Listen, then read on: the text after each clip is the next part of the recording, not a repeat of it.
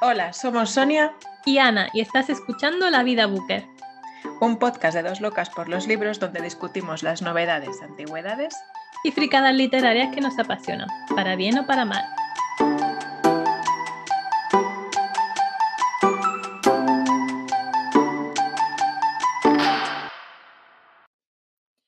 Hola Sonia, ¿qué tal? ¿Qué nos cuentas esta semana? Pues mira, aquí estamos, Ana, ¿qué tal tú? ¿Qué nos cuentas? ¿Qué libros te has leído últimamente?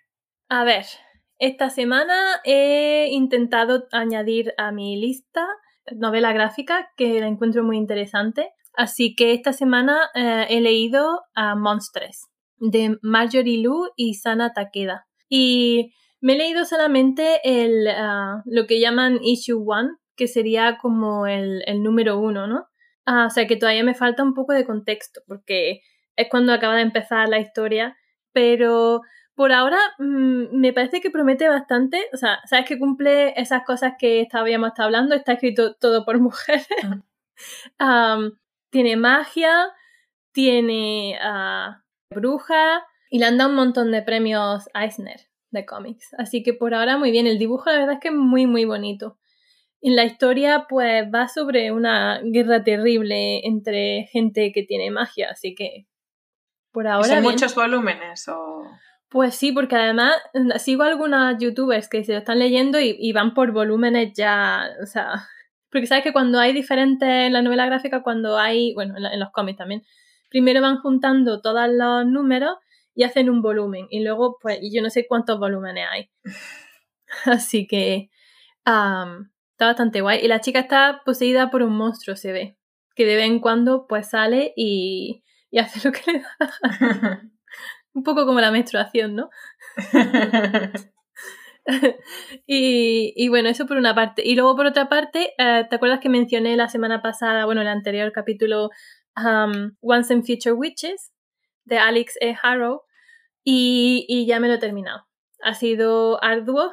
Uh, no porque no me gustara, sino porque a veces, dependiendo, como este lo tenía en audio, a veces pasa que, que no tienes momentos para escuchar. Para mí cumplen las condiciones de escuchar, pues cuando, mucho más cuando vas a algún sitio, el mismo más o menos que para escuchar podcast. Entonces, que vas a algún sitio, que vienes, que está a lo mejor, yo qué sé, tiene un tiempo de relax y, y está haciendo, yo qué sé, algo en la casa, o, o estás dibujando, coloreando, algo así que... que realmente físicamente no te requiere uh, prestar atención y mentalmente pues como que te puedes evadir. Y justo pues ha pasado que el tiempo que estaba escuchando este, este audiolibro no tenía mucho, mucho tiempo así, pero me puse y, y al final ya llega un momento en que el libro te engancha y entonces ya dejas todo lo demás para seguir haciendo el libro y ya te da todo igual. Pues llegué a ese momento en el audiolibro y ya entonces ahí ya terminé. Y... Y la verdad que al final sí que había hablado que parecía que prometía el libro y tal, y me ha gustado mucho, le he dado cinco estrellas. De los últimos que me he leído, el, el que más me ha gustado. O sea, es que to- toca muchísimos palos. Eh, estamos hablando de representación de raza, uh, L G T B Q, es que son muchísimas. Eh, espérate, L G B T Q plus. Uh, injusticia, sexismo, maltrato, habla de mm, folclore, leyenda, bruja y magia, que ya lo habíamos hablado, uh, todo tipo de amor, que sí, amor entre hermanas, porque la historia se centra entre hermanas que llevaban mucho tiempo distanciadas y cómo se reencuentran, amor sáfico también, um, amor a la naturaleza, um, amor a la familia, muy bonito. Y no sé, o sea, también un, un tema que me gustaba mucho es que en esa realidad las cosas han pasado de una manera un pelín diferente. Por ejemplo, los cuentos se han escrito por Charlotte Perrault y las, las hermanas Grimm. ¿Sabes? Que es como un... le da la vuelta un poco a la realidad y me gustó mucho. Y está escrito fantásticamente. Para fans de Naomi Novik y, y Leigh Bardugo lo recomiendo muchísimo porque un libro fantástico. No, te iba a decir que si no te cuesta cuando lees, eh, o sea, cuando escuchas audiolibros, si te cuesta como concentrarte, porque a mí a veces me ocurre que si, por ejemplo, lo que decías tú, estoy yendo a tal sitio o estoy haciendo tal cosa, a veces escucho podcast y siento como que mi atención siempre acabo pensando en mis cosas mientras escucho a alguien de fondo. Entonces, no sé si cuando le, escuchas un libro, si te ocurre también o, o la historia te atrapa, no sé, ¿cómo, cómo lo vives? Depende también de, del audiolibro y de, de la historia. Por ejemplo, encuentro que para mí me es mucho más fácil escuchar autobiografía que, por ejemplo, fantasía, aunque este justo sea de una historia uh-huh. así. Pero, por ejemplo, uh, empecé el audiolibro que lo tengo del Priorato del Naranjo y me perdía totalmente, porque habla muchos personajes y cuestiones sociopolíticas y dónde está en un mapa, todo eso a lo mejor me cuesta más trabajo. Entonces, mi, mi género favorito en audiolibro es la, la biografía. Uh-huh. Pero sí es verdad que te tienes que concentrar, por eso digo que en algunos es más difícil, ¿no? En algunos, en algunos géneros, para mí. Cuando voy a algún sitio andando o cuando, yo qué sé, estás fregando los platos o limpiando el baño, uh, no sé por qué, a mí me concentro, o sea, no sé si es una cosa particular mía o, o si a todo el mundo le pasa. No sé, a mí seguro que no me pasa, porque yo pues a veces, no sé, me pongo un podcast y salgo a pasear y a la mitad digo, bueno, me tengo que echar para atrás un rato porque no me he enterado de nada, porque de repente me he puesto a pensar en mis historias. No soy de concentrarme escuchando, me cuesta bastante. Entonces, por eso no me acabo de animar a un audiolibro. Me llama mucho la atención el formato, pero me da miedo como no, no enterarme de nada.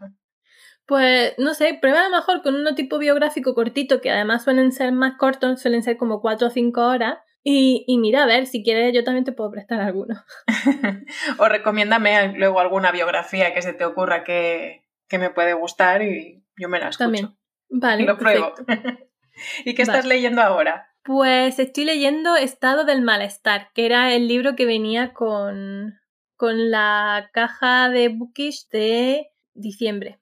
Y uh, me está encantando. O sea, estoy teniendo una buena una buena temporada de lectura, lo cual... Porque sabes que a veces da la casualidad que se te concentran muchos libros regulares y justo también, pero ahora justo lo contrario. Estoy con algunos libros bastante buenos. Uh, es muy divertido. Va de una mujer que, que era la, la ciudadana ejemplar, ¿no? Es en Noruega. Um, y, y, y, y bueno, era una doctora... Entonces se llama estado del, bienes- del, del malestar porque se ríe un poco del estado de bienestar, ¿no? Y como la gente un poco abusa de él, etcétera. Pero entonces ella estaba como en su vida muy, muy asentada, ¿no? Su hija ya se habían ido de casa, uh, ella vivía solo con su marido y su marido pues se pasaba la vida haciendo carreras de esquí y, o sea, con sus cosas de esquí, el hombre se va por ahí, se va, se viene, o sea, como vidas separadas totalmente, ¿no? Y estaba como aburrida y se dedicaba a, be- a, a beber vino y a ver series, que la última que menciona era justo Outlander, ¿no? Gracioso. Y, y entonces de pronto, pues, no quiero hacer spoilers, pasa algo en su vida y entonces como que lo manda todo a, a tomar por saco. O sea, de pronto está, está harta de todo, empieza a responderle a los pacientes, El, el esqueleto que tiene de plástico en la oficina le empieza a hablar. Muy divertido, lo recomiendo totalmente. Es muy irónico y muy gracioso y la verdad que uh, gran acierto por Bookish, debo decir. Um, y el siguiente que me voy a leer uh, es The Guest List de Lucy Foley, que es un, un thriller de estos de quién lo ha hecho, quién ha matado a alguien. O sea, ha habido un asesinato en una boda. Recuerda un poco a los de, al de Agatha Christie de Nueve Negritos, sabes uh-huh. que están en una isla sí. apartada y de pronto asesinato y tal, pues tiene un poco tema de eso, pero además mezclado con familia y con boda, que, que ya se sabe que ahí puede salir lo peor del género humano. Así que um, eso es lo mío. ¿Y, y tú qué tal? ¿Qué, qué, ¿Cuáles son tus planes y qué has leído?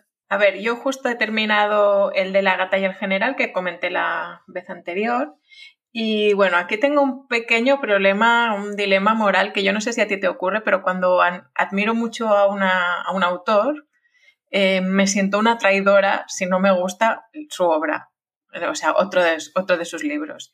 Y en este caso me ha pasado un poco esto, quizá porque Me gustó tanto, tanto, tanto La octava vida, que es de lo que hablé un poco en, en el episodio anterior.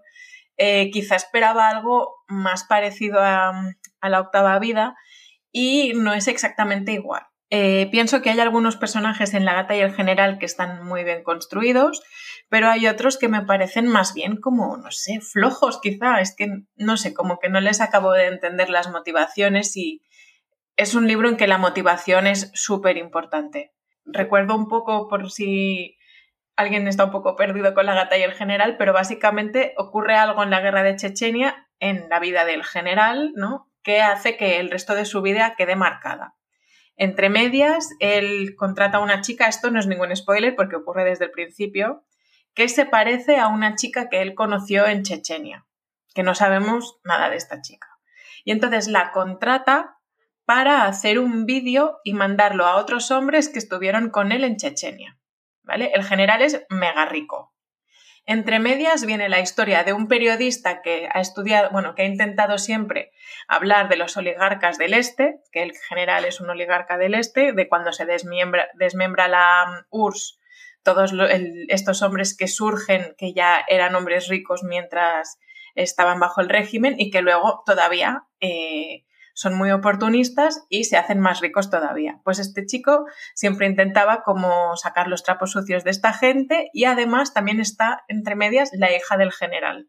Y entre todo esto, pues claro, hay un punto en que ya se sabe porque al principio va construyendo la tensión para que tú te vayas preguntando qué coño ha pasado, qué es eso que ocurrió que hace que ahora estemos en, esta, en medio de esta historia, y ya cuando lo sabes...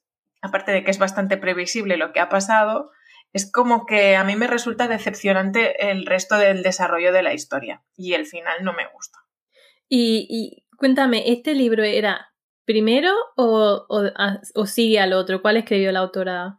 Es el segundo, este es el segundo. El primero es La octava vida y este es el segundo que lo ha sacado ahora hace unos meses. Mm. No sé, a mí no, no me ha gustado tanto. Es que dicen eso, ¿no? De que el segundo libro de un autor como que a veces es un poco más decepcionante.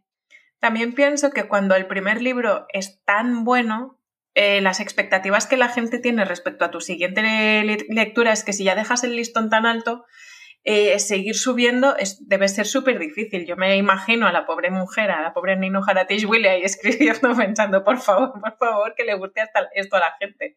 O sea, no es horrible, ¿eh? Es un libro que yo no suelo puntuar, pero si lo tuviera que puntuar, no sé, le daría un cuatro o un tres y medio, o sea, sobre cinco. Quiero decir que, que no me parece una basura, pero si alguien tuviera interés en leer a Nino Haratischwili y no hubiera leído La octava vida, antes le recomendaría que empezara por allí y si le gusta mucho y quiere indagar más, eh, lea La gata y el general, pero si no tiene especial interés, no lo recomendaría. Lo interesante será ver el qué pasa con el tercero, ¿no? Sí, yo tengo ganas, ¿eh? O sea, yo es una mujer que sigue gustándome muchísimo, de mis autoras favoritas contemporáneas, y voy a seguir leyéndola segurísimo, segurísimo, porque tiene algo especial, o sea, la narración, o sea, la forma de narrar está muy bien. Y bueno, y ahora estoy leyendo eh, La trucha de la pesca en América, de Richard Broutigan, que eh, solo puedo decir que es raro. O sea, es un libro muy raro, pero que me desternillo a carcajada limpia porque es como muy random. Es, no es un libro narrativo porque son pequeños textos que no, no, ni los llamaría cuentos porque a lo mejor duran una página, dos páginas. O sea, son súper, súper breves de, eh, no sé, como ocurrencias de este hombre.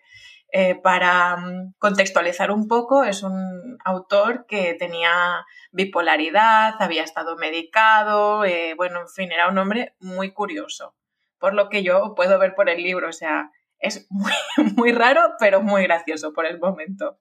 Y yo creo que la tónica va a seguir bastante parecida, o sea, no es un libro narrativo que tenga un principio y un final, son como sus textitos ahí sueltos y de momento voy más o menos por la mitad y súper guay. ¿Hicieron una película, no, de esto? No, todo el mundo se confunde, pero es La pesca del salmón en Yemen o algo así. Sí, el otro día se le dije a una amiga en plan, ay, estoy leyendo este, y yo, bueno, no, no es la peli, no es, lo... es la pesca, pero de otro pez y en otro sitio. Es curioso porque también pues es muy, de, muy crítico con la sociedad americana, pero a la vez, mmm, no sé, bueno, está muy bien de momento, a mí me está gustando. Bueno, y el siguiente bueno. que quiero leer es Instantáneas de Claudio Magris, porque escucho un podcast que se llama El Hotel Jorge Juan, eh, que el presentador del podcast, Javier Aznar, pues yo soy muy fan de ella, de él, perdón.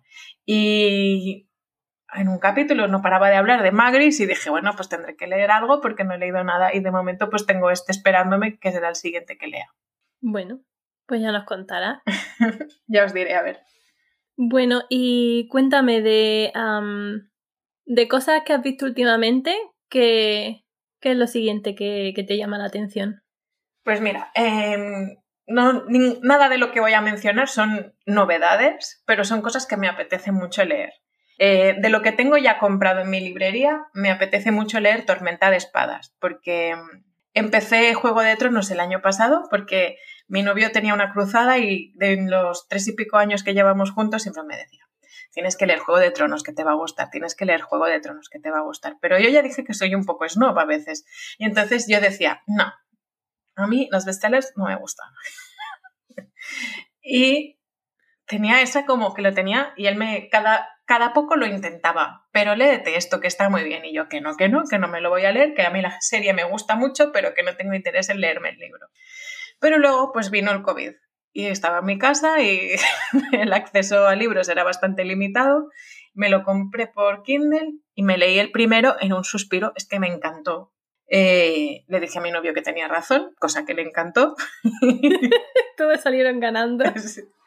Y a, eh, poquito a poquito voy haciendo pues mi avance en los libros de Juego de Tronos. Ya me he leído los dos primeros y tengo este tercero que es que estoy un poco, o sea, me apetece mucho leerlo, pero también estoy súper intimidada porque es un tochame.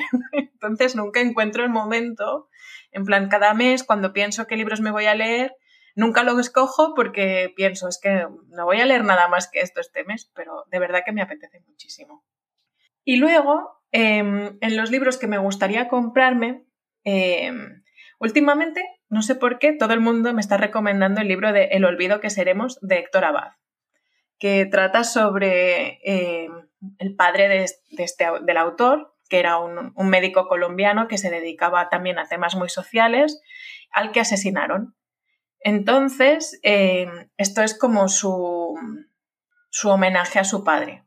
¿Lo mataron en Colombia? Sí, sí, sí, lo mataron porque se metió en temas que eran eh, controvertidos eh, y bueno. Eh, y entonces tengo un par de personas que me lo han recomendado últimamente, que sí es su libro favorito, que sí está muy bien, no sé qué, y son personas de las que me fío de su criterio. Y además, en el podcast que mencionaba antes, justo voy un poco atrasada y estoy escuchando lo... por lo que te decía, porque a mí me cuesta mucho prestar atención tanto rato, entonces voy muy poco a poco. Y el año pasado le entrevistó porque publicó unos diarios que se llaman Lo que fue presente. Yo nunca he leído diarios de nadie, pero escuchando la entrevista con, con Héctor Abad, la verdad es que me, me quedé fascinada y tengo muchas ganas de leer tanto sus diarios como El olvido que seremos. Oye, pues parece muy interesante. Sí, sí, es muy interesante y en el podcast cuenta que eh, muchos an- unos años antes de morir su padre había dicho en una conferencia, yo seré recordado por mi hijo. Y él sintió como ese peso cuando el padre falleció y al, al cabo de los años pues escribió este libro para que no se olvidara tan rápido la figura de su padre, que había sido un hombre que había luchado pues en contra de la, pobre- de la pobreza, era un epidem- epidemiólogo tan de moda hoy en día, pero él se dedicaba más a temas de salubridad del agua, de prevenir las enfermedades que luego derivan de la pobreza, ¿no? De la falta de higiene y todo esto. Y no sé, me, pareci- me parece en general muy interesante y ahora que he escuchado al, al autor, todavía más. Es que hay veces que, que los libros te los venden los autores, o sea, verlos, oírlos o, o lo que sea, ¿eh? Lo que, lo que también los artistas, o sea, los músicos a lo mejor con un concierto, ¿no? Te venden, yo creo que los autores también te lo venden con, con su entrevista y su manera de ser. Un autor que luego te sepa, o sea, que sea dicharachero, que, que sea, tenga una personalidad inter- interesante, creo que te vende un libro mucho más que, que si... a un sosaina y, Bueno, a ver, yo te voy a decir que si escuchas el podcast de este, Héctor Abad es más bien sosainas, pero eh, muy, muy interesante. O sea, no es una persona que diga, ¡buah, léete mi libro porque no sé qué, no sé cuántos! Pero como que, que le vas viendo una persona con una profundidad y una cultura y algo que contarnos que parece, en mi opinión, sí, muy ver, interesante. Sí, sí, no, no me refería en plan de que sea la alegría de la fiesta, sino me refiero a que, que tú lo oigas y tengas ganas de, de, de ver algo más que han creado, ¿no? Pues... Tú, Ana, ¿qué nos cuentas? Pues yo, a ver, yo siguiendo la tónica de, de fantasía que llevo una época... Uh, tengo ganas de, de mi estantería leer eh, Station eleven, que supongo que se habrá traducido como Estación once, entiendo yo, en, en español, no lo sé, de Emily Saint John Mandel. Um, va de... Quizá esto te vaya a, a hacer como poner distancia entre ese libro y tú, va de que una pandemia de gripe porcina acaba con la mayor parte de la población y, y entonces pues como que, que han, la sociedad como que ha, ha caído, ¿no? O sea, quedan, no hay suficiente gente como para que siga como era antes y entonces pues... Eh, Hay un, sigue un grupo de artistas que, que van de un sitio a otro pues representando obras. Eso es lo que he leído hasta ahora. O sea, ya hablamos creo la semana anterior o el, el capítulo anterior que, que también de, hay que tener mucho cuidado, ¿no? Cuando uno lee la sinopsis de un libro y si eh, te lees mucho o te lees poco, en fin. Eso es lo que sé hasta ahora. Sé que también ganó el premio Arthur C. Clarke en dos mil quince y que como la, va sobre la memoria, el arte y la supervivencia, ¿no? Pero tampoco quiero tampoco saber muchos más detalles porque estaría entrando en el terreno de spoilers. He visto últimamente a bastante gente recomendarlo y eso que este libro en realidad es una novela de dos mil catorce, lo cual también habla positivamente porque una novela que es de dos mil catorce y que sigue en dos mil veintiuno resonando tanto, pues habla en su favor. Eso por una parte, y por otra parte quiero empezar una trilogía. En realidad, conjunto son seis libros, porque la autora Robin Hobb escribió una trilogía y después ha escrito otra trilogía. Pero yo quiero entrar en la segunda, que me parece más interesante, que se llama Life Ship Traders, que es una trilogía que va sobre... Bueno, resulta que los barcos están vivos. Cuanto más viven esos barcos, toman una personalidad y tal, y, y como que...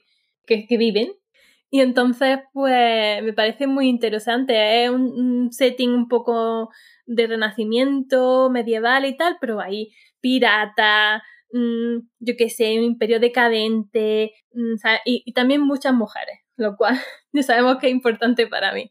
Entonces pues hay una youtuber que sigo que se llama Regan y lo pone tan bien que... Eh, por ella me enteré, pero luego otra gente más lo ha mencionado y, y estoy eh, viendo a ver si, si me lo compro porque me parece que está muy interesante. Y si me gusta, pues ya un punto a favor más es que hay otra trilogía para seguir leyendo porque ya sabes la alegría que le da a uno cuando de pronto empieza a gustarte unos libros y descubres que hay un montón más de la serie. Sí. Entonces, pues parece que en estos te puedes leer eh, la segunda trilogía sin haber necesariamente leído la primera. Así que eso es, eso es lo que tengo ganas de leer.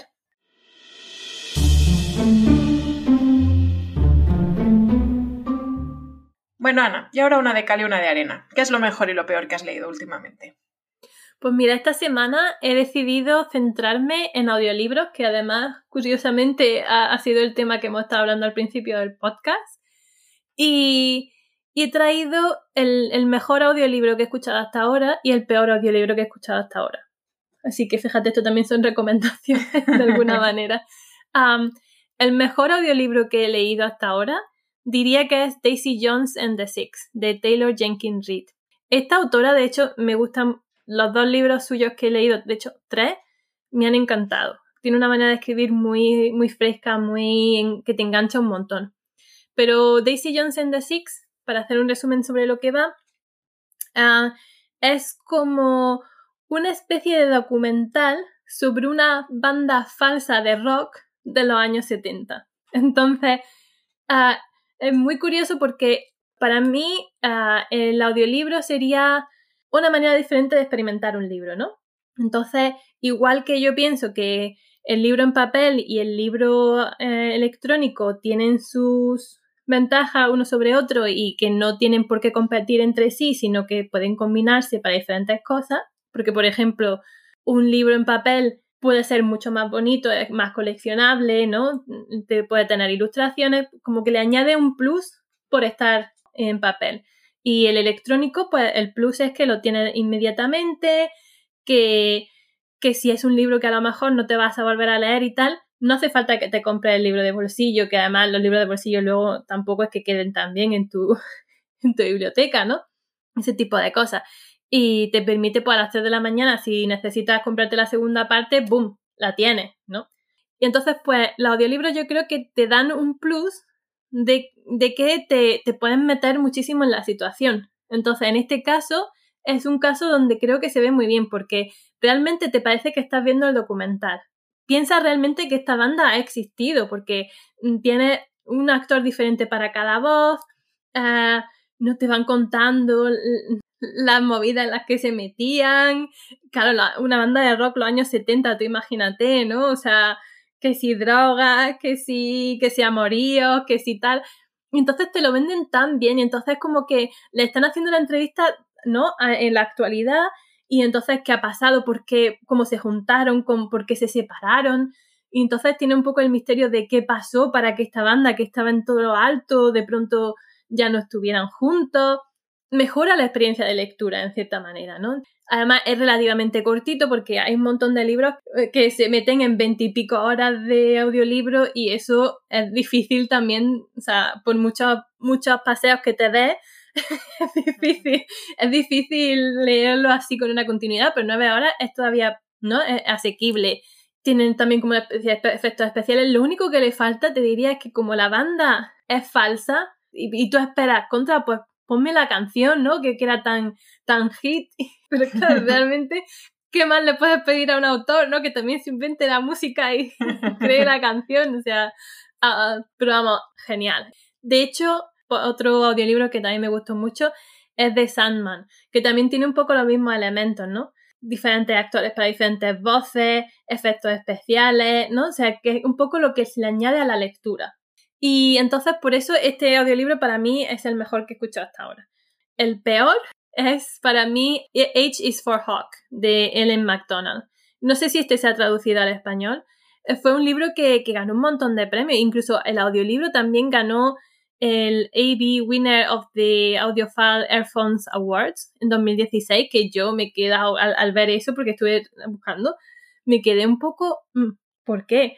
Para mí este es un caso en el que eh, el hecho de que el autor narre su propio libro, que en, por ejemplo en autobiografía me, me suele gustar mucho, en este caso diría que es un error, porque la voz de esta mujer es tan monótona que, que no sé, para mí pierde todo el, el encanto del libro. Y es un libro que, que yo justo en, en, en el momento en el que lo compré, por el tema, debería haberme enganchado muchísimo. Y porque va sobre una chica, una mujer que su padre se muere y yo estaba toda también en el proceso de duelo.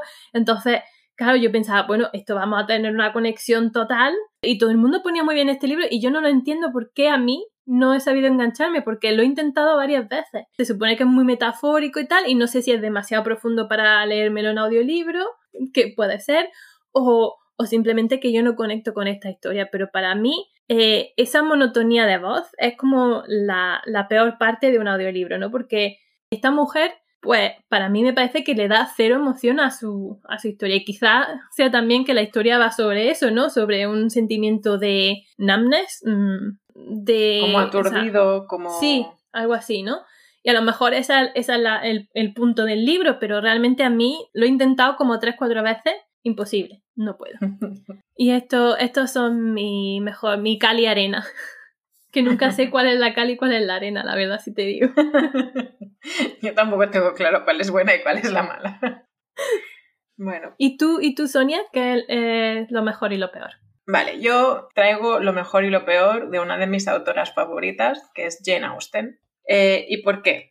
Porque hace poco, hace unos meses, leí Amor y Amistad, que es lo peor, en mi opinión. Porque eh, aquí estamos en uno de esos casos en los de si vale la pena publicar todo lo que ha escrito un autor, porque en este caso son eh, pequeños textos inacabados que escribió ella en su primera juventud. Entonces, pues a lo mejor no hacía falta publicar esto, ¿sabes? Son... Bueno, hay gente que le gusta, porque luego ya hay gente que también le gusta mucho Jane Austen y que hemos hablado y les he dicho, guau, pues Amor y Amistad no lo, so- no lo soporté. Y me dicen, ah, pues a mí me gustó. Y a mí me sorprende porque realmente no le veo la gracia, de verdad.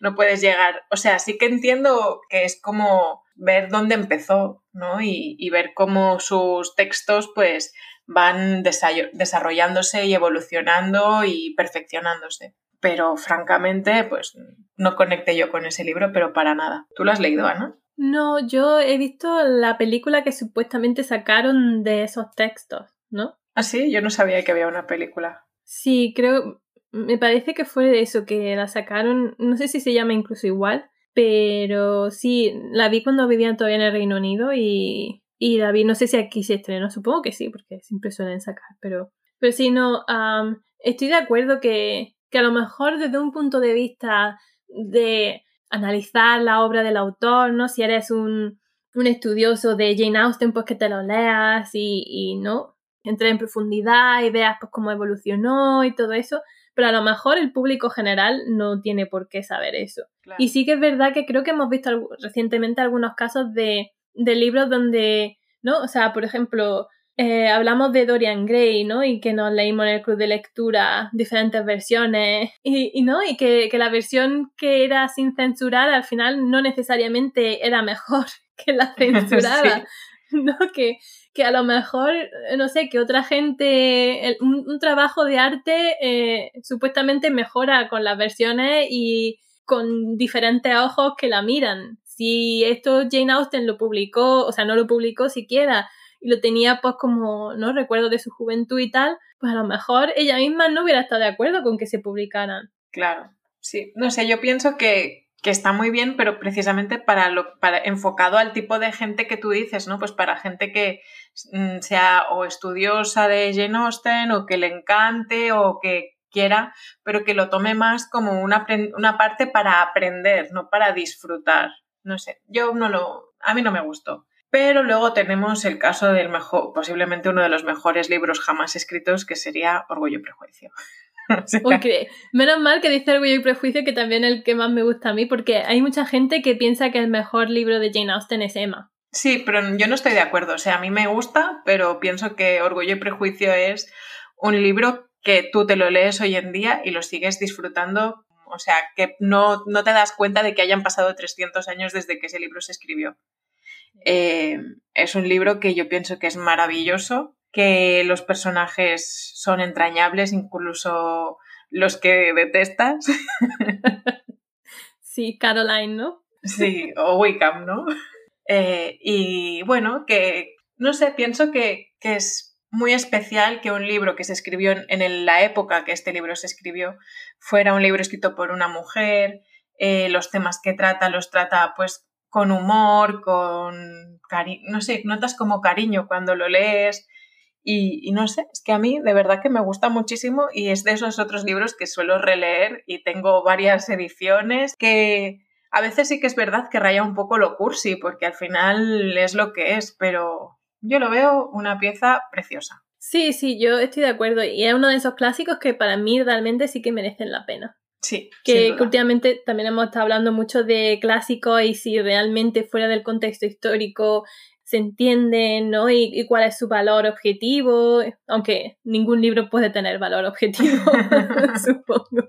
Pero, pero sí, a mí me encanta Orgullo y Prejuicio, totalmente de acuerdo contigo, es el que más me gusta.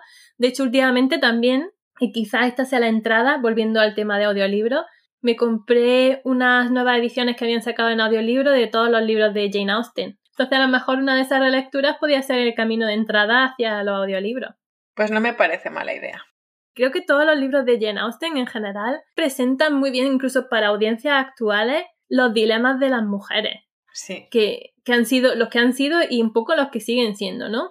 porque, bueno, es que, claro, se habla, ¿no?, de literatura de mujeres, pero yo creo que esto sería interesante, pa- debería ser interesante para cualquiera, porque ¿qué hacías si era una mujer en esa época? ¿Cómo, cómo te planteabas tu vida? O sea, incluso ya en esa época tampoco se llevaba tanto lo de los conventos, que digamos que había sido una salvación, ¿no?, una tercera opción en, en muchos casos, de tener una opción de, de no tener que casarte. Claro, ¿por qué, por qué parecen que las cosas de mujeres siempre es que las mujeres se, se centran tanto en el amor y que, que lo único que quieren es casarse, ¿no? La, la frase esa famosa de, ya se sabe, ¿no?, que debe estar buscando una mujer. Claro, es que, ¿qué hacías como mujer si no? Claro. En los libros esto iluminan muy bien el, el, el caso. O sea, un hombre que tiene cinco hijas y que cuando se muera la propiedad va a pasar a, al siguiente varón de la línea familiar y sus hijas que les den.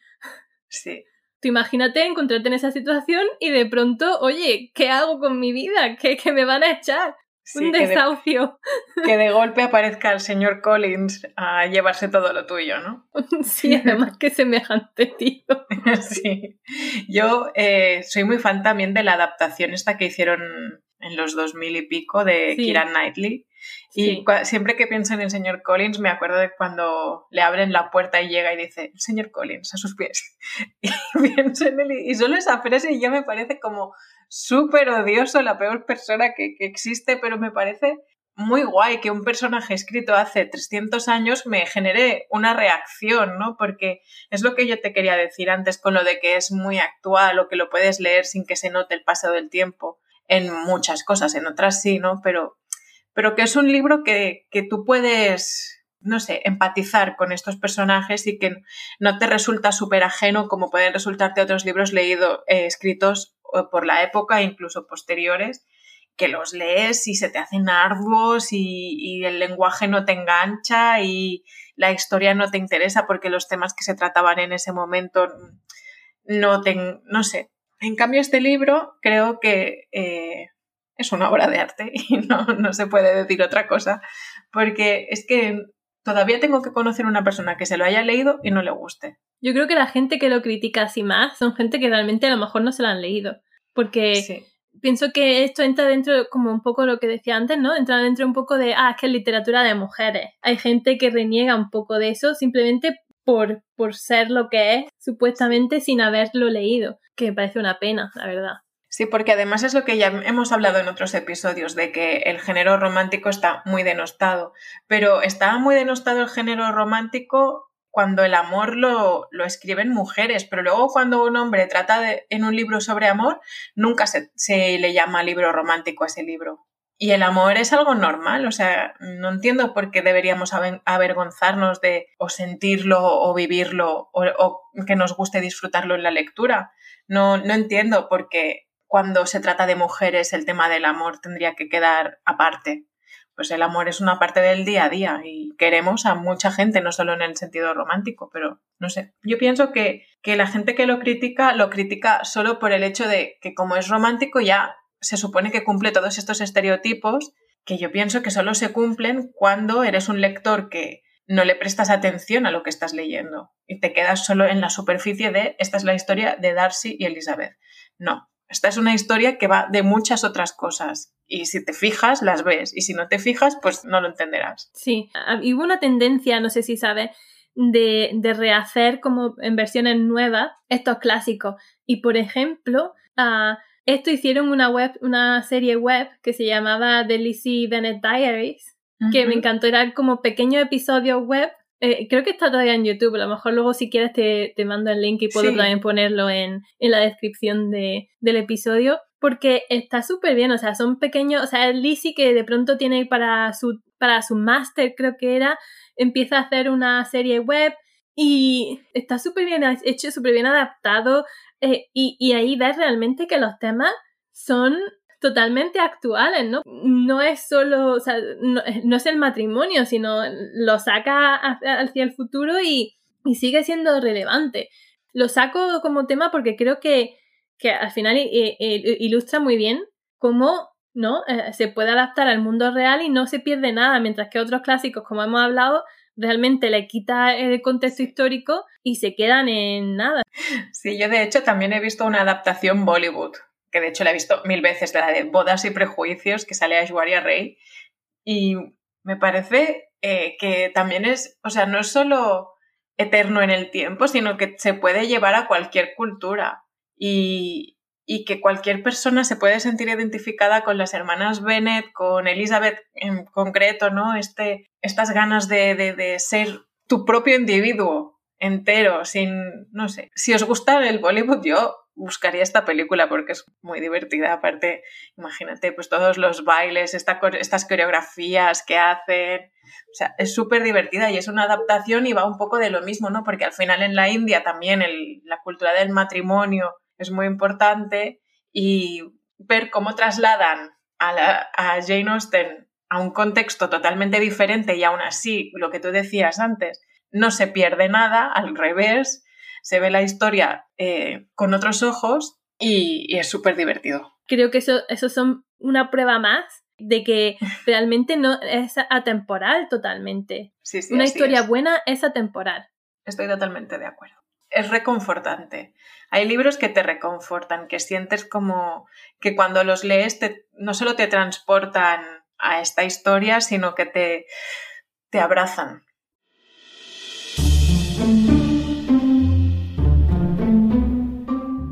A continuación vamos a hablar de The Poppy War y uh, os advertimos que va a haber spoilers, así que no habéis, si no habéis leído todavía The Poppy War, cuidadito. Sonia, cuéntame, ¿te ha gustado el libro? Ay, mira, yo creo que la mejor frase que he escuchado de este libro la comentó una compañera nuestra del club de lectura en persona, digamos, que es, esto es la historia de una tonta. Y es que me parece lo más claro, conciso y que da en el clavo, porque de verdad que es la historia de una tonta. O sea, no, no me ha gustado. ¿Tú qué tienes que contarnos, Ana? A ver. A ver, uh, yo reconociendo que sea la historia de una tonta, como yo soy la tonta de la fantasía, pues a, a mí, a ver, no es el que más me ha gustado de todos los fant- de fantasía y de hecho mmm, me costó un poco de trabajo algunas partes, aunque se lee muy rápido, uh-huh. Pero sí es verdad que uh, me salía un poco de la historia de vez en cuando. Y también tiene que ver con la traducción, que, que no quiero uh, criticar mucho a la editorial, pero para mí la traducción uh, tiene bastantes fallos y, y me sacaban de la historia. Uh, pero aún así se lee muy rápido. Uh, me parece interesante desde el momento histórico que, que saca. A mí creo que le di tres de cinco. O sea, está bien, pero no es una obra de arte. Dicho esto, hagamos un resumen de el libro para aquella gente que no sepa de qué va The Poppy War. A ver, yo puedo empezarlo y luego continúas tú, ¿vale? El libro trata de... Bueno, la protagonista es Rin, que es una chica huérfana de guerra que convive con dos personas, bueno, con sus padres adoptivos que la tratan más bien como una trabajadora en su negocio ilegal de venta de opio. Entonces ella quiere, eh, se ve en una situación en la que ellos quieren casarla para obtener beneficios en su negocio y ella, eh, como una niña guerrera que es, quiere huir. Que uno diría, o esta premisa, pues esto no está tan mal, pero bueno, ahora hablaremos de por qué sí que está tan mal. Entonces ella la forma que encuentra de huir de esta realidad es estudiando para ingresar en... en una academia militar en la que puede entrar allí y ya pues eh, aparte de huir de, este, de, este, de esta posibilidad de acabar casada con un hombre muy mayor al que solo siente más que rechazo, y ve ahí la oportunidad y se va, bueno, al final lo consigue, entra en la academia. ¿Estoy spoileando si digo esto? No creo, porque... Quiero decir que eso pasa súper pronto. Sí. Y aparte vamos a spoilear, ¿no? Es el propósito del club de lectura. Entonces, eh, bueno, llega a la academia, eh, más que amigos hace enemigos, eh, hace un amigo, eso sí, eh, Kitai, si no me equivoco. Sí. Y bueno, y ya pues a partir de aquí van ocurriendo cosas, ¿no? ¿Cómo lo continuarías tú, Ana? La historia. Sí, diría que, que habla de la guerra uh, chino-japonesa. Y, y entonces eso la, son lo que llaman la, la, la guerra de la amapola, o Las guerras de las amapolas.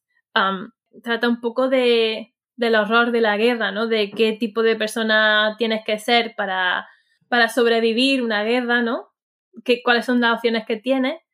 Y no, no desde un punto de vista físico, sino para sobrevivir la guerra de un punto de vista moral o psicológico. Y entonces, ¿en qué persona te, qué, en qué te convierte la guerra? Básicamente diría que es el tema de, del libro. ¿Estarías de acuerdo? Eh, más o menos sí, aunque no al cien por ciento, porque al final eh, sí que estoy de acuerdo en qué te convierte la guerra, pero Rin ya es así antes de que viva la guerra. ¿Sabes lo que bueno, te quiero decir? Bueno, pero hay, hay un argumento que podría decir que ella ya era así porque la guerra anterior había hecho que no Su, sus circunstancias fueran así, en cierta manera. Bueno, podríamos decirlo, va. Lo aceptamos. Seamos generosas. Sí. Bueno, no sé, yo, a mí, justo antes hablabas del elemento de la fantasía y aunque yo no he leído tantísima fantasía como tú ni de lejos, pero a mí es un género que no me disgusta, lo disfruto y no tengo prejuicios hacia él. Y eh, los elementos de fantasía a veces no me parecían muy refinados. No sé si estás de acuerdo que... Eh, ¿puedes poner un ejemplo? Por ejemplo, pienso que cuando hablan de toda esta conexión que ella tiene con el Fénix y tal, me parece un poco como... que al principio me parece que está como bien introducido, pero luego ya cuando tiene que... no sé, me parece como puesto así un poco en, a saco. Sí, bueno... Como esto, que no tiene una explicación y no sé. A ver, sí que es verdad que, que hay una parte, hay un momento de la historia donde, a ver, ella le, le cuesta... spoilers ahead. A ella le, le cuesta, ¿no?, conectar con, con el Fénix y tal, y luego de repente se descubre su... su procedencia y de pronto pues como que sí, ahora ya sí, uh, que esa, esa procedencia, creo que lo hablamos en, en el club de lectura en su momento, es muy eh, aceptada así porque sí. Dicen que ella es, o sea, que ella también es, uh, ¿cómo se llamaba? Esper, ¿no? Uh-huh. Y, y, y ya está, y se acepta y entonces la conexión con el Fénix, todo bien. Mientras que antes le había costado trabajo, ¿no?, llegar... ah, eso, y entonces como que un poco dicen sí, ¿no? La rabia, la rabia que ella necesitaba para conectar con el Fénix al darse cuenta que viene de este pueblo que fue exterminado. Masacrado. Sí, entonces ya ahí tal, pero ella no ha tenido ninguna conexión emocional con sus orígenes para justificar, ¿no?, esa conexión y que eso sea así la manera en la que ella realmente llega a conectar con su poder. Entonces, en esa parte sí que es verdad que tiene razón que, que le falta un poco de explicación. Sí, yo pienso que una norma básica de, de cuando un autor escribe fantasía o ciencia ficción es que el mundo tiene que resultar creíble. Y para darte esta credibilidad, construir un mundo, yo entiendo que no es fácil y, y mucho más si estás construyendo un mundo al margen de las reglas que nosotros conocemos. Pero a mí me parece que en este caso, este mundo que nos intenta construir tiene muchos flaws, ¿no? Mucha, muchos momentos eh, como...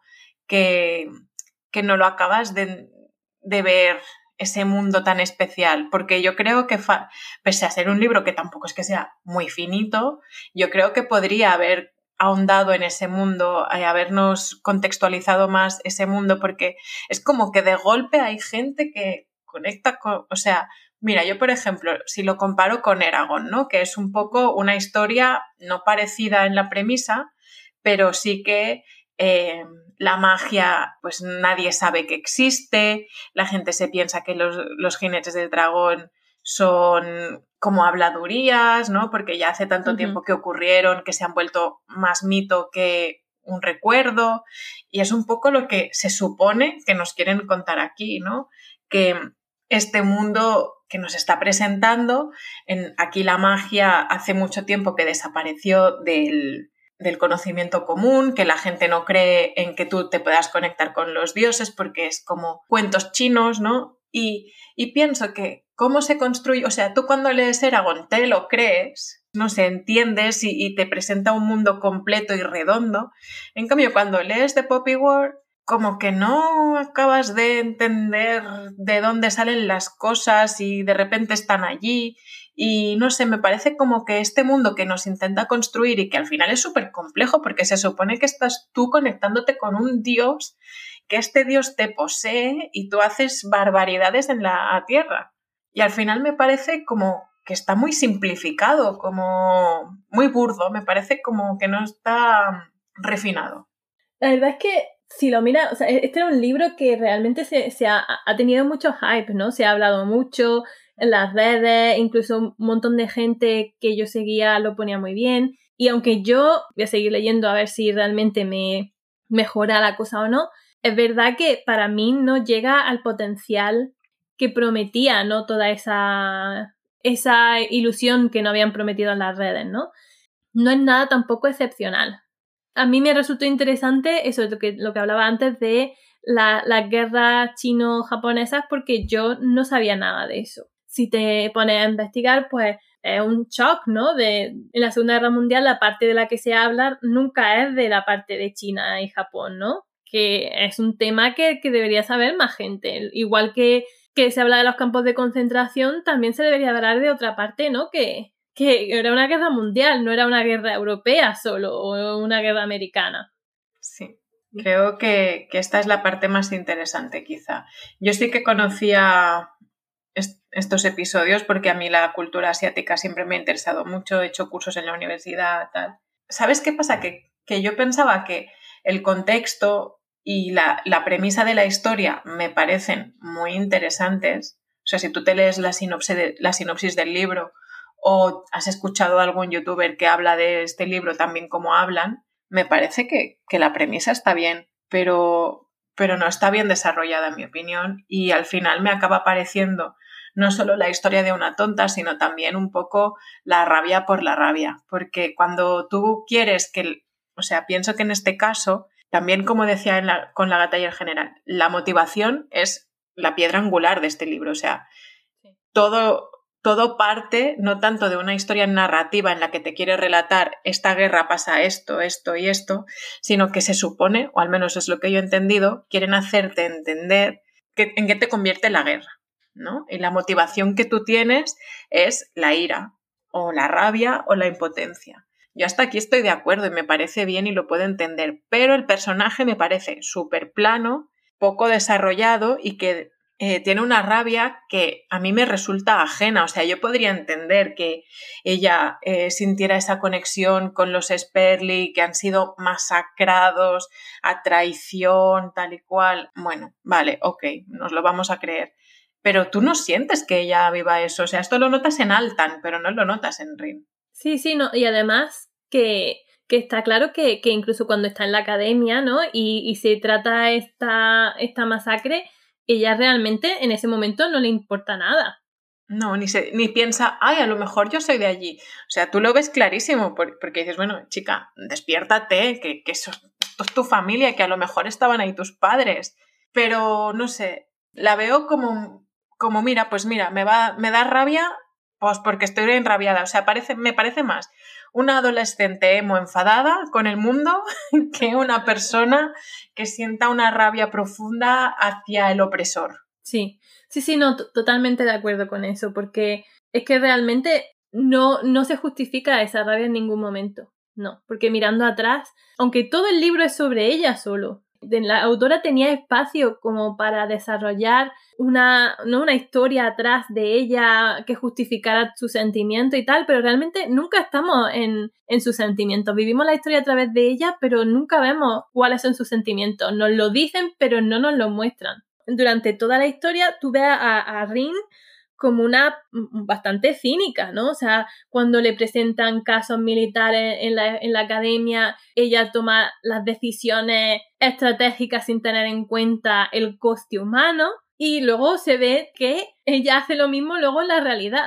No es que ella aprenda una lección, no es que ella de pronto por la situación de la guerra se convierta en algo, tienes razón totalmente en que ella era así antes, toma, hubiera tomado esa decisión antes y después durante la guerra las toma igual, o sea, no cambia su manera de ser, no hay una evolución y yo creo que, que se pierde esa oportunidad. Hay un momento donde ella tiene esa conexión con, con su ancestro, pero no, no se ve realmente de dónde viene ella y no sé si en el libro segundo a lo mejor, que es mi, mi esperanza, que a lo mejor se profundice en esa relación con los ancestros, con su familia y tal, y que de ahí podamos ver un poco el desarrollo del personaje y un poco motivaciones. Sí.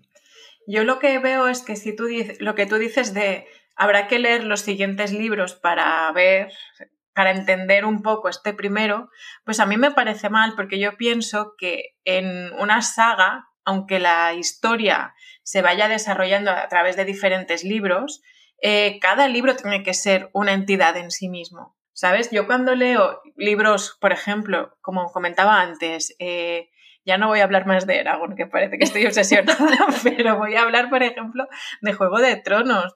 Eh, cuando tú lees el primer libro, pues por supuesto que la historia continúa en el segundo. Si es que hay siete, ¿no? O sea, pues bueno, pues la historia tiene que continuar. Pero tú lees el primer libro y hay muchísimos más personajes que en The Poppy War y están súper bien construidos todos y los entiendes muy rápido. Como lectora me parece indignante que esta señora espere a ver si en el segundo libro le sale mejor y nos convenza, ¿sabes? Digo, pues no, tía, pues tenías una oportunidad de oro aquí porque se te ha ocurrido una muy buena idea.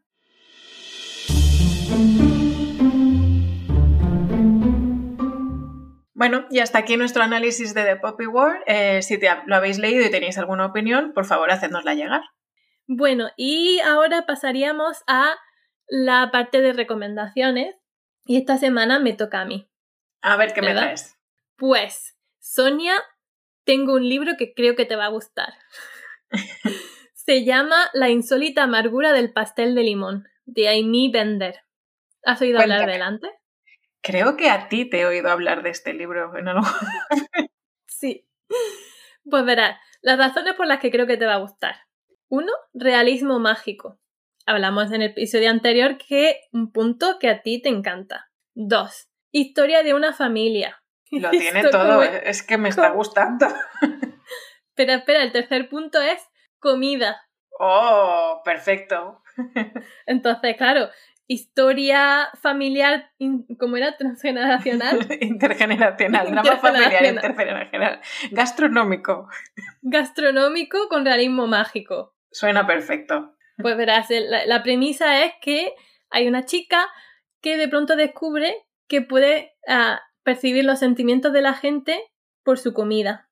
Entonces resulta pues que uh, lo, lo descubre por el pastel de, li- de limón de su madre. Entonces, claro, se mezcla ahí pues con las historias familiares que tienen. O sea, y... cuando ella come la comida que le preparan otros. Percibe sí. lo que sentían cuando la estaban preparando. O en general, no sé si era solo en ese momento, creo que sí, pero, pero en general... ¡Ay, qué guay! Sentí... Suena genial.